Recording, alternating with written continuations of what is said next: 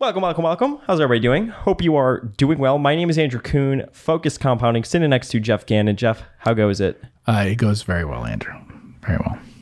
Glad to hear that. We hope it's going well for everybody else uh, as well. If this is the first time you are tuning in, hit that subscribe button. Follow me on Twitter at Focus Compound. Uh, go to focuscompounding.com. Jeff actually uploaded a uh, investment write up yesterday. Um, and to get access to that, you could go to Focus Compounding, the company Kingstone Companies, Yeah. a homeowners insurance company focused on selling through agents in downstate New York. A so we riveting title. yeah, and you just another one. I was like, yeah, he's he's. I asked you in the last podcast There'll be a um, where you've been spending a lot of uh, a lot of your time, and I'm like, yeah. yeah, he really is spending a lot of I time have on financials. every other planned write up is some sort of financial right now. Really? I'm alternating it. Yeah, when I did when I did the uh, newsletter that I did that the Avid Hog and Singular Diligence, when I did that, I had a policy of always alternating Mm-hmm. Because we had some people who wouldn't buy banks no matter what, and I had a lot of bank write ups. So I had to alternate month to month so they wouldn't feel like they're getting ripped off with their uh, subscription and stuff. Because you know it would come in the mail if it was one after another. You know the PDF would come in, and if it was like one bank after another after another, they'd be like, "This isn't the newsletter for me." yeah, so you like to this switch is them a off. banking one, right? Yeah, switch them off. So it, yes, I have planned for a while that probably every other one you're going to see or, or something like that will probably be a financial because I've got a much longer list of financials than I have non-financials right now. Mm-hmm. Yeah. Got it. Cool. Well, if that's uh, is that a market call? What what is that?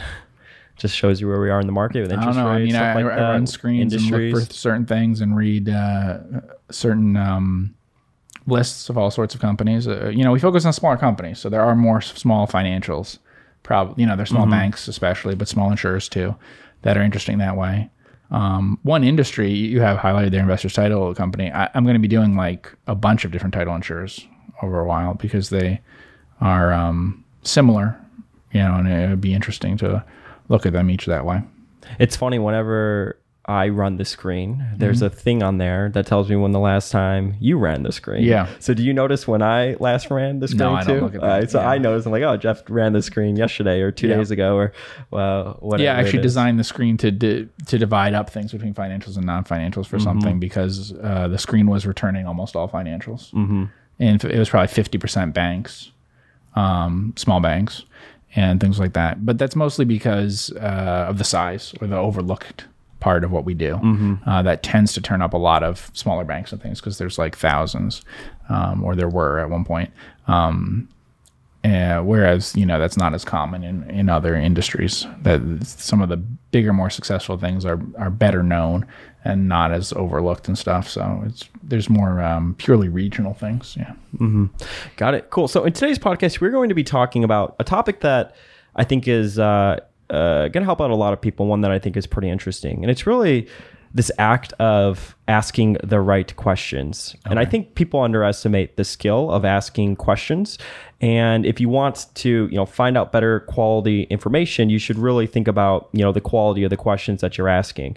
And to relate this to investing, we're going to talk a little bit about it in relation to management. We could talk about, you know, management, the board, stuff like that. Um, but in every single investment, I would say that there's, you know, few key variables or factors that really matter to an investment case, right? Right, If you could yeah. distill it down to that. Um, and it's really, you know, understanding and thinking through different ways, um, you know, just to learn about the business and stuff and, you know, learn about management. So we're going to go through and talk, um, you know, about how we typically do that because especially in microcap land, I would say the management you invest with is probably one of the most important factors in microcaps. Yes. The business, of course, industry, of course, but if there's a close third, it would certainly, if not higher, I would say the importance of it is right there. Uh, is the quality of the management team that you're investing with and their view towards, um, you know, costs, um, capital allocation, their industry, their business, stuff like that. Yes, uh, because they can have more influence on a smaller uh, organization, Yes. certainly. And uh, also, I'd say the combination of owner operator may happen more often with these very small companies. Um, you're less likely to have, you know, professional management with a strong board and stuff like that. And uh, also, to some extent, we focus on really overlooked stuff. You tend to have less um, going private, going public again, going private, those sorts of things. So you're more likely to get a stock that um, your return comes over time from being in the stock as a public company and not from some sort of extraordinary transaction or something like that. So that makes that makes management more important. You know, mm-hmm. if you're getting your return from the business results over a period of years. Yeah. What do you think is the average tenure of uh, a CEO of a large company? Five years. Yeah, I think it's like four and a half, five years. Okay. I wonder what it would be in microcaps. I'd imagine probably, probably longer. I mean, it depends on what microcaps you're talking about. Some of them because if not, then the, the company probably just the failed. entire company doesn't stay. I mean, yeah. if we look at like you were listed on OTC and you're not anymore, um, that sort of thing. The the amount of time, um, the churn is very high. Mm-hmm. Yeah. So entire companies and stuff might fail a lot of times, or fail. They they were you know they they're no longer traded actively and stuff because something happened. Mm-hmm. So a lot of questions that I get, and uh, you know we're part of all these different message boards and stuff like that too. It's always like you know how do you approach management and ask them certain questions? It's like if you're doing the research, you generally understand uh, the business, the products, the economics okay. of everything, right? So when you're going to speak with management, I mean, what are you typically trying to get out of them? I mean, are there any sort of questions and things that you um, you know want to ask them? Is it really just their how they think about their business? Is it really um, you know capital allocation? I mean, what sort of questions are you trying to get out of them when you're having these conversations with them? Uh, well, like what kind of person they are, first of all. How do they think about their business? Um, and how do they think about their future there? Things like that actually are some of the biggest ones because it's not going to be very important to me if they're going to be gone soon. So, you know, if I think they're going to be there for a really long time or not, uh, is one of them. And then, um, yeah, their sort of motivations, I think, are probably the most important. What they think they're doing and why they think they're doing it. Um, how they would sort of measure success or not, things like that. But it, those aren't questions I would ask directly of them there's something that should come out in mm-hmm. terms of you know as they talk about stuff. So of that, I mean, what do you think are successful traits of successful managers? So based on the investing that I've done and trying to look at like what was successful, it's weird. Um, second career, very likely to be successful. So this isn't the first time that you've done this, or um, uh, or you just chose to start uh, to to uh, buy up a company or to start a company or something like that, that has tended to be very successful. Um, so that's one of them, I would say. Uh, founder led things sometimes. Uh, it depends. There's cases where I'd say it's like a refounder. I think they both sort of work the same way. Um, so you know, th- those are the big ones that I, I found. Um, I wonder how much of that is almost like a pre-selection, right? So you're looking at the manager and they've been successful in the past. So it's easy to analyze and, and judge them based on what they have done in the past. Well, actually, it's usually someone coming from something not quite the same. Interesting. Okay, so if you have see if you're exactly in the industry and you came up through the industry, that can be a problem because you don't know all the stupid things that everyone just keeps doing because they it's the received wisdom of that's what you do. Mm-hmm. But I see if you're you ran a business or were um, um, or were at the very high levels of a business or invested in things that were a little um, adjacent to it, then when you come into that specific situation, you're going to apply those ideas you learned from somewhere else to it and uh, that's where I really see a lot of success. Yeah, which you wouldn't think would be the case. You know, people will always say like, "I want someone with experience in that industry or whatever."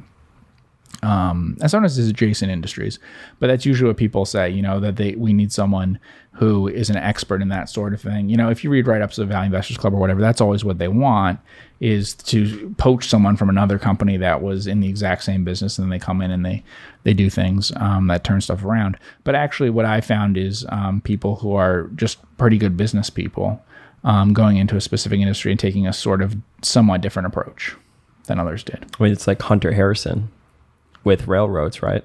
Well, so that's interesting because he was completely railroads. That's all that he did. Yeah. And from a very low level and them on up. Uh, but taking the same idea and applying it to railroad after railroad. Now, I think the reason for why that was possible, and we've talked a little bit about this, is I think there's certain industries where ideas don't travel that well between them, the different companies in them. Because, see, if that was retail and he had applied those ideas, um, every retailer would copy him because Yeah. they'd have to to stay in business. But railroads you're pretty well protected, so um, they just made less money than the railroads that he uh, that applied a lot of his ideas. But that happened before, like 100 years before the H. Harriman. So if you're making some money, you're not going broke, you're paying your bills on time, uh, then you would just say, well, it, it works for that railroad, but not for us. Whereas, like in things like retail and stuff like that, they would steal your customers away. But in the modern railroading industry, it's pretty hard for people to take your customers. It's like restaurants, for example. Anyone could go eat at your restaurant. Anyone can go see what you're pricing it at. Anyone could go see what you're serving. and copy those ideas. And I also think there's a strong incentive for them too, because it's pretty easy for a restaurant or retailer or something to start failing if you move in and start taking their business. Um, but I've said before with certain banks, insurance things and stuff, I do think that sometimes there's a better way to do things and it doesn't get transmitted through the industry as well. Uh, because you'd kind of do okay doing what you're doing, you know, and there's big ways that you can improve, but you're making money every year. What are your thoughts on managers learning about investing? I feel like the best type of managers I come across, and of course you have to weed out the certain buzzwords and the Buffett, you know, tone that they like to present and stuff like that. But I'm kind of curious to hear your thoughts on that. Um, I mean, Buffett has always said he's a better businessman because he's an investor, and a better investor because he's a businessman. And I would think that's true for many people. And I generally speaking, when I speak or you know speak to managers or you know read transcripts, I do like to hear just the way that they think about it and if they think about their business very similar to the way that we would think about their business. Yeah, so at the very top, that that can be good, right? To think about like an investor, to think of have that owner mindset. Um, however, they then need to have people to do their dirty work who have the personality that matches with what they'll be doing. And Buffett's very good at that, getting other people to do things that he would never do. Um, so the person who can be the right person to do that could be very different. Um, you know, uh, when Geico was on the brink, uh, Buffett is not the one who turned it around, and he himself could never have done that because he doesn't have the personality type that would have been needed. Now, once Geico was back on its feet and successful, then you know Buffett would have been a fine CEO of Geico. But the person needed to have that kind of turnaround is it would not be someone like him. What was like the whole thing with Salomon? He came in there as interim CEO. Yep. and it was when Salomon was very publicly going through, you know, Right. issues, and he came in as almost like the White Knight to try to put like a happy face on the company or try to change things. And if he didn't come in, who knows what would have happened to the company? Yeah, that so that brings up something because of the Salomon thing. He always talks about uh, the speed with which people tell him bad news and stuff. That's probably the biggest concern that I have when talking to people at a company management or whatever. If they're if they're listening to this, they can figure out what thing to make sure is a red flag, not to tell me. Uh, moving slowly on something that they know to be a problem. So just in business generally, in all sorts of things life. besides business, um, people often know that something is a problem and they move far too slowly on it. Uh, they often say that they think it might get better and stuff like that, and kind of trick themselves into that um, without moving on that problem and moving very quickly. Buffett talks about inertia, even in very small organizations. That that is the thing that I see the most is inertia on those sorts of things. But where's the fine line between having a long term mindset and not succumbing to inertia Well, that's fine having a long term mindset. I mean, I think Amazon has a or long thinking for the mindset. long term, judging over the long term? Oh, I see what you mean. Us judging over the long term and not thinking about the short term results. Yeah, and but also not eating your own cooking, with the way you're kind of drinking the Kool Aid and not acting rationally. Is it like really come from, um, you know, not uh, moving away from uh, disconfirming evidence? I mean, what are your thoughts towards that? Oh yeah, no. When I mean the inertia thing, I I mean like um.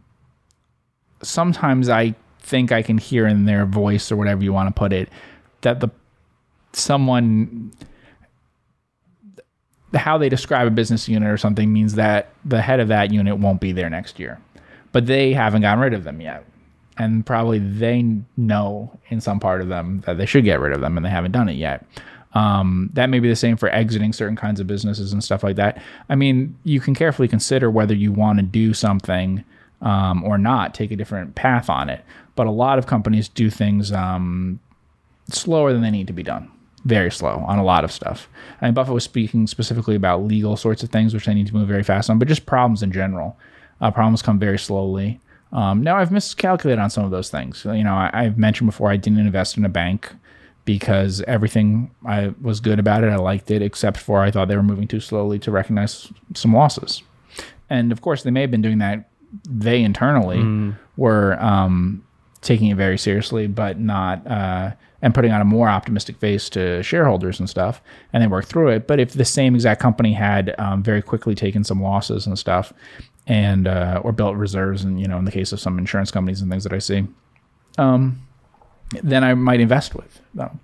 Uh, I would have in that case. It was purely that I was that you're concerned. You know, Buffett says about there's never just one cockroach in the kitchen. Um, that if you think they should be doing something faster to recognize some past mistakes and they're not, that is a little bit more of an issue. So sometimes, like with an insurance thing or something, if someone's talking to me about it and their thinking might be, okay, well, how much do you think this adverse claim development will be? And let's try to like just um, throw out some numbers and think about it and adjust my valuation that way. That might be the way they're talking. But to me, it's more of, okay, well, why?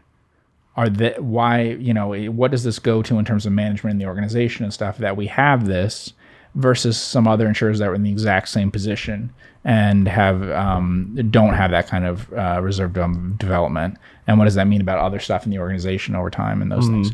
And so with a very simple company maybe that might not be a problem. But with a more complex company there's lots of things they know about the company that i don't and can't possibly predict. And i would worry that they're uh, too slow to act on a lot of negative news that way. I'm just worried that, that people in the organization aren't bringing bad news up the chain fast enough. Mm-hmm. Yeah. What are your thoughts towards boards and judging the quality of boards, just the, you know, um, who's on the board, their incentives, stuff like that? The opposite of a lot of people, probably. Okay, so I, like I hate to see boards that are all independent uh, directors that. Um, uh, I, won't- I, there was a company I was looking at. I'm definitely not gonna say what it is and stuff because this person's probably a lovely person who's uh, who just joined the board, but they checked every single box of what I don't want to see. Right. Okay. So they were added to it because the board wanted to add ESG stuff. So they added this person who has background in those sorts of things, right? Okay. Um, then they also went to the right schools, Yeah. right? Okay, for that. And then they also had, um, you know, whatever it was, the right charity things and those sorts of things. It also added, uh, So the pedigree's there, basically. yeah, and Like also the beauty contest, but for the board. Right, and also may have added some diversity in things like the age and and being outside the industry in that way. But this is someone who we'll see, but everything about it um, suggests they may not be a, a strong voice on the board because they're being added to fill in one particular issue that they have that way. Um, my preference would be for someone who is um,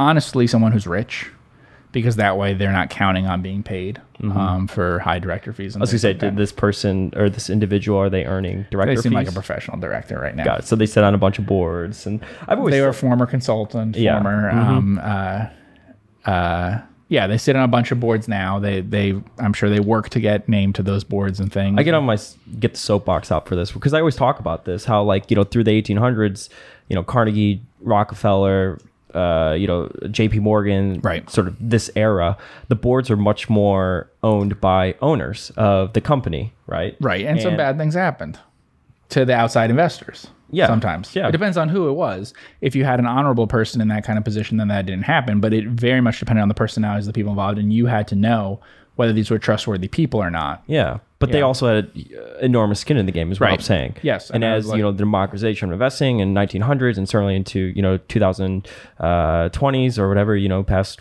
whatever you want to call it, uh, the boards have just become much more professionally managed, where you have people that Mm-hmm. sit on a bunch of boards, they earn their director fees. They, it's like how ingrained are they actually in the business? I don't know. How much are they just a, a puppet there for whoever?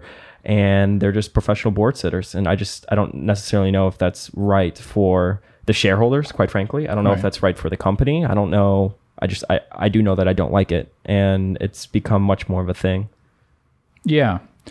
Uh, and so that that's sort of a problem that I would agree with those sorts of things that I see. Also, you know, someone who's there to add um, whether it's some reputation or some sorts of things like that. We've talked about frauds and things like that. There's certain people that you name to boards and things to give sort of the halo effect of um, of them being on your board, sort of as a uh, uh, good housekeeping seal sort of thing.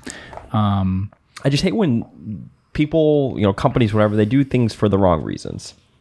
So Okay. in- inviting certain people on your board, for example, because it checks all these boxes that actually don't have to deal with, you know, driving shareholder value. Right, and there's lots of people who could have checked a lot of those boxes that they didn't want. I mean, that's the other thing. I, again, in this example that I'm giving, you can also tell that they picked someone who is uh, they'll be able to get along with, but who on paper seems to check all these boxes. Right? They didn't actually pick someone who's going to be a real problem for them from an ESG approach when they're not very good on that. Um, you know, which is usually the case because they're naming who the directors are, and they're going to be people who are um, people that they can get along with that check those boxes generally. Mm-hmm. Yeah. It's not a huge deal sometimes, but occasionally it is a big deal. Um, I- you've read Disney War. Uh, I was just reading a book about Tyco recently and stuff. There's some very weak directors in some cases on those, and it, it becomes a bigger issue on some of the committees that they're on and stuff like that, and things that the um, company is is dealing with um, certain transactions and compensation things and stuff. But in general, you know, in terms of like say executive compensation or stuff, you really have to be protected or not from excessive compensation by the thinking of the CEO, not by the thinking of the board. Uh, if the CEO sticks around long enough, he's going to get the board he wants, and they're going to give him the money he wants. But if he has a certain sense of um, stewardship or whatever, or at least some amount of shame or something, then he's only going to take so much money. Um, those sorts of things. Yeah. So how would you judge the board then? Really, is it just uh, you know the, their their history, the type of fees they're taking? I mean, are they even taking director fees? Are they already rich, like you said? Um, is it like why are they there? I mean, how would you typically think about that? Sure. So there's a couple different things that you see sometimes, right? So sometimes you can have a chairman who's the former CEO. You can have a chairman who's a huge shareholder, or something like that. Uh, people who are from a founding family, things like that, that are special um, situations that way. Um, you can also have the the worst ones I've ever seen are very strong chairman, and uh, yeah, a very proactive sort of chairman thing. Very rare in the United States, much more common in the UK.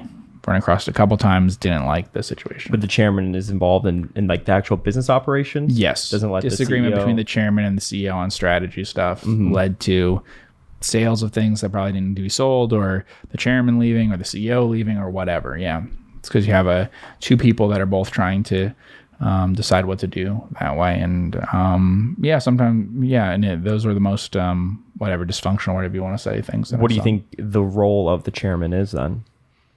Mm, depends on the company. I mean, the, the role of the board and stuff, it depends on the company. Even when I do these write ups of stuff, um, I'll sometimes mention people that I consider to be key in some way. But it's I'm not going to mention every director.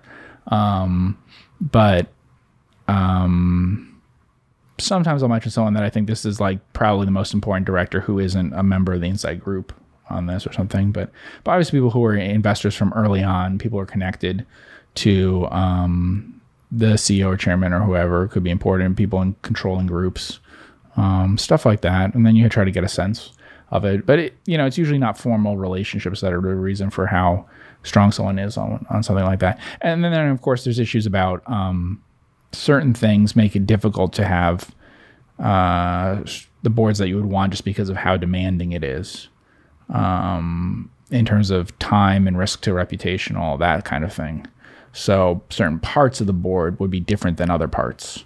Um, you've seen that banks are often uh, have two separate groups inside the board, and, and one group is going to be a lot easier to find people um, to do because it's a lot less work. Um, your audit committee is going to be a lot harder to find people to be on that than is going to be the board generally. So things like that, and that's a lot of that since Sarbanes Oxley. How do you think Buffett thinks about you know the structure of the board? Hates serving on boards. Yep. Um, doesn't feel that he did a good job probably on boards or did much of anything I mean, and why is that? Do you think he he just thought it was more of a because you're usually more effective by not being on the board and having influence with people. Think about it. He wasn't on Tom Murphy's board, and uh, you know probably uh, Tom Murphy got a lot more use out of having Buffett not on his board than on his board for a long time. Uh, you know, uh, before the Cap Cities deal and stuff, he was on um, Washington Post, so he couldn't be on um, Murphy's board. But um, yeah, I think that's true. I mean, I think he wanted to be on uh, Kay Graham's board.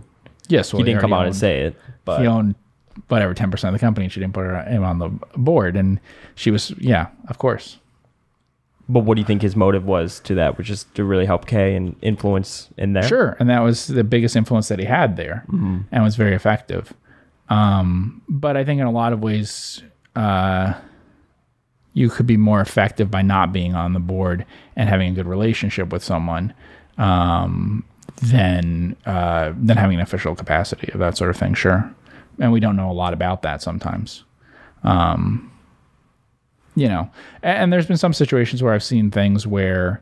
Uh, you know the the fact that the board wasn't very strong in some ways was helpful because you had someone who was really effective, um, who was able to basically have do more in terms of guiding things for the company than they otherwise would have just by how much stock they owned and stuff. And um, you know, I've, there's some situations where I've seen that. Well, it's kind of like with GameStop right now. Ryan Cohen, the Right. founder of Chewy, mm-hmm. he is now the chairman of the board of GameStop, I believe.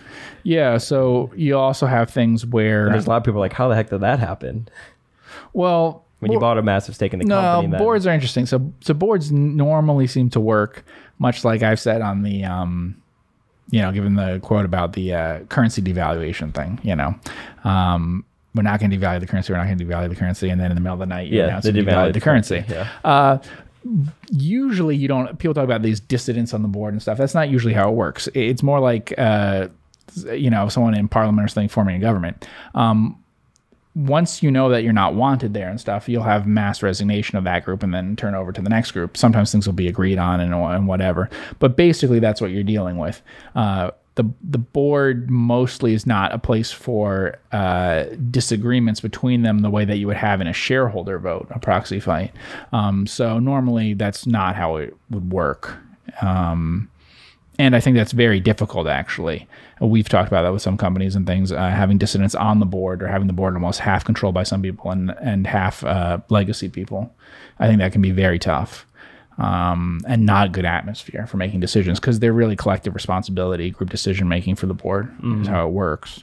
Um, so you really, they don't want to say it, but what they need to say is, okay, half of us have to leave and half of us have to stay. Who's it going to be? Because we're totally at odds with each other. Yeah. But we're half the board each, or, or even if it's two people on a seven person board or something, that's going to be a problem.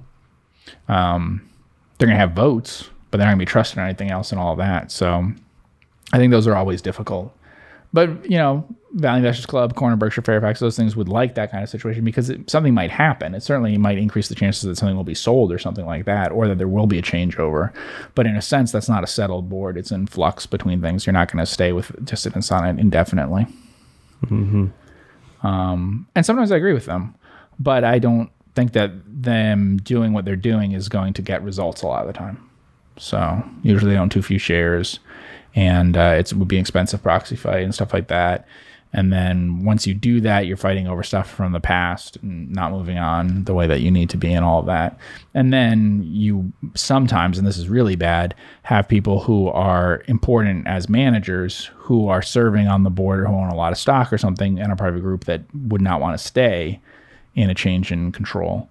And, um, or even just dissidents, uh, you know, uh, winning a proxy fight of some kind. Um, and that's really bad. You you know you can't lose those people. So I've seen companies like that where they're not a, a particularly honest person and stuff, but they certainly know how to run the company. And I'm not sure that uh, I wouldn't want to invest with them because of how dishonest they are, but I also wouldn't want to invest in the company once they're thrown out because no one is left who knows how to do uh, how to run the business. That's pretty common with tiny companies. Mm-hmm. Not common with big companies. Not like a lot of depth. No, there's no one else at the company. It, sometimes there's one person who runs everything, and then there's people who know how to do certain jobs, but they're certainly not managers. Yeah, they're not CEOs. So there's no one to replace them. So, what do you think the role of a CEO is? Um, so it depends on the company. Uh, sometimes we're talking about really uh, a s uh, the superstar CEO thing, who's really someone who combines um, an owner operator type mentality, even if they don't own a lot of the stock. That's often the situation that we're talking about. Whether there is officially chairman, lead director, whatever, they're not uh, doing a lot of the things that people think of um, as sort of uh, driving strategy and stuff like that. So that's the most common one. And um, although there are some that are don't have a strong position um, because of the the board things that we talked about and stuff. So they own almost no stock. They were brought in. They're professionals, and there are the people who do own a bunch of stock. That's different. Uh, you know, at a very big company and stuff, then they bring in a professional. You know, over time, they're going to have a lot of control. Um, so I think that you know that's the difference between a CEO and a COO, really. That we're talking about there is all that strategic decision making of uh, primarily capital allocation, uh, pretty broadly defined and stuff, doing many of the same jobs that we think of as Warren Buffett doing. But then in addition to that, they're also running a business, um, which is something that Buffett does not do. He does not run any of the business units. And so it's a really a combination of that with uh, the sorts of things that he does. And so when you're talking about what makes a good CEO and stuff, some of the things that you're talking about are really a lot of it is capital allocation stuff and things like that, which is really key. And Buffett talked about that in uh, one of his uh, letters, I guess, where you know he talked about how they have all these skills from all this other stuff they do, but until they get to the top at the company, they really haven't been taught anything about capital allocation. So it's the one thing that they may not know a lot about, and then you suddenly figure out if they how good they are at it or not. Mm-hmm. So, yeah, because if they got to the top, they are, you know, probably the charisma and they played the game well, they played the politics well, and now they're going to allocate a bunch of capital and do a bunch of different things. And it's just a different skill set. Yeah, it's a huge, about that a huge. Mm-hmm. issue at very big organizations. You read the book Lights Out, right? You Yeah. read some books on Yeah. GE. Yeah, none of that. They have no idea until the. It's completely different. The people who are running things inside GE are not in a position to go um, run to be CEO of something without other people there to help them on those sorts of things. Mm-hmm. Yeah, no, it's because that's not the kind of thinking that that organization did um, at the business unit level. Um, so that's the scary thing that can happen is they could be very good at running a business unit, but then suddenly when they're doing M and A at the top at GE, um, not good things are happening. It's just interesting when you think about different CEOs. Though. Like you could think about like Steve Jobs, for example, Mm-hmm. and he was very big on being very much in the creative process of Yep. the prod of the projects and the products and Very everything Walt like that. Disney. Yeah, very sort much, of thing. very Yeah. much. And then Steve Jobs or Tim Cook, it sounds like he is still, but he seemed more to me like a professional manager. I think he Right. was more like operations and stuff like that. But he's also though done a pretty good job when it comes to capital allocation. I would say some people would say no that he hasn't, and they should have bought Tesla and bought uh, Netflix and all these other things. Right. But um, it's just interesting the different types of CEOs that people have because I doubt.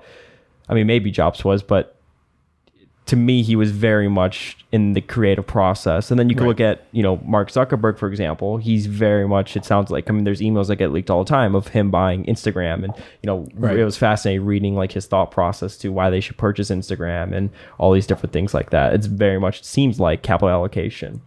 Yeah, and and strategy, competitive strategy, and stuff Yeah. like that. Absolutely, yeah. Similar to um, Bill Gates. Mm-hmm. Yeah. Um, yeah. I mean, it. I. I would, you know, the Steve Jobs thing. Steve Jobs worked as far as he, he was with the company, but there would have come a point that could have been an issue. So, was there going to be enough room for him to do what he wanted to do indefinitely? Um, you know, but then he died. Uh, Walt Disney died at an early enough point, also, um, that you, the company didn't expand to a size that it would have become a real problem of dealing with other sorts of things. Um, you know, one way or the other, they're, they're going to have fairly low growth at some point, and so I don't know how much he would have been able to do uh, differently. Someone was going to have to make decisions about capital allocation stuff that we're talking about. And apparently, I mean, he talked to Buffett about it. I was Buffett said that, yeah. Yeah, he knew he should buy back the stock, but he didn't do it. Yeah. So that gives you some idea of his capital allocation stuff and some of the things that could have been a problem that he could have known I should really do this and not do it. But he seems like the kind of person that that might have happened. Yeah. Uh, it would have been hard for him to buy back stock.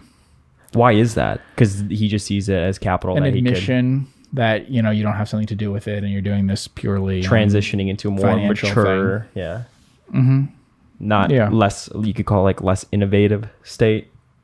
Yeah, it could be. A lot of people, you know, I think in their heart don't like the idea of buying back stock.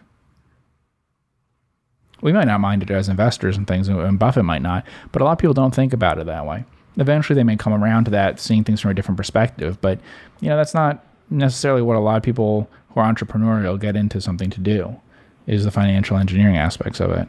Um, you know, they're they're they would like to sell more every year. They would like to, you know, employ right. more people. They would like to do all those things that they've thought about. Um, and they measure it in a lot of ways besides just financial gain for people. Yeah, that's a side effect of it, and they think it might, it will come to people who are successful in these other ways, but it's not something that they necessarily want to focus on that way. And you can see that with Buffett too. I mean, look how slow he's been to buy back his stock, you know, for for years, and and uh, or to you know pay out capital or something like that. And that's because he really likes allocating capital himself. So giving that away to someone else is you know difficult that way. So. You know, Do you ever see small microcaps buy back a lot of their stock? I feel like the only situations I have has typically been when somebody else either takes control or comes in. It's like an investor or a hedge fund manager. That's when they start to do all these different to things. Do the buybacks and stuff. As, as a, yeah. Um, I've seen some. I guess do some buybacks. I'm trying to think of ones that did very big buybacks for a long time. Uh, it seems less likely. I mean, obviously, it would be harder because of liquidity purposes, certainly. Mm. Um, but yeah, that is a hard one. I don't know how many times there have been founders and people like that who are willing to buy back their own stock. Often it's someone later on um, who makes that decision. Yeah. How do you think CEOs sh- should be compensated, especially in like microcap land? Mm, because you uh, know the thing, the problem is it's, it's it's expensive to be a public company. Yeah. If you have overhead, you're a smaller company, so it's SG&A is usually a pretty big percentage of uh, the cost structure, expenses.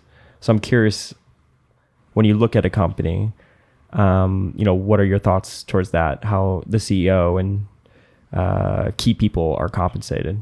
I mean, you know, you could guess that I would like low guaranteed salaries, high bonuses paid all in cash based on simple mathematical things of what targets, uh, not what targets were hit, but you know, just purely on a metric, no caps on them or anything like that. The way that most companies do it, I don't like a lot of the aspects of it. They're capped, which defeats the whole purpose um, of incentives.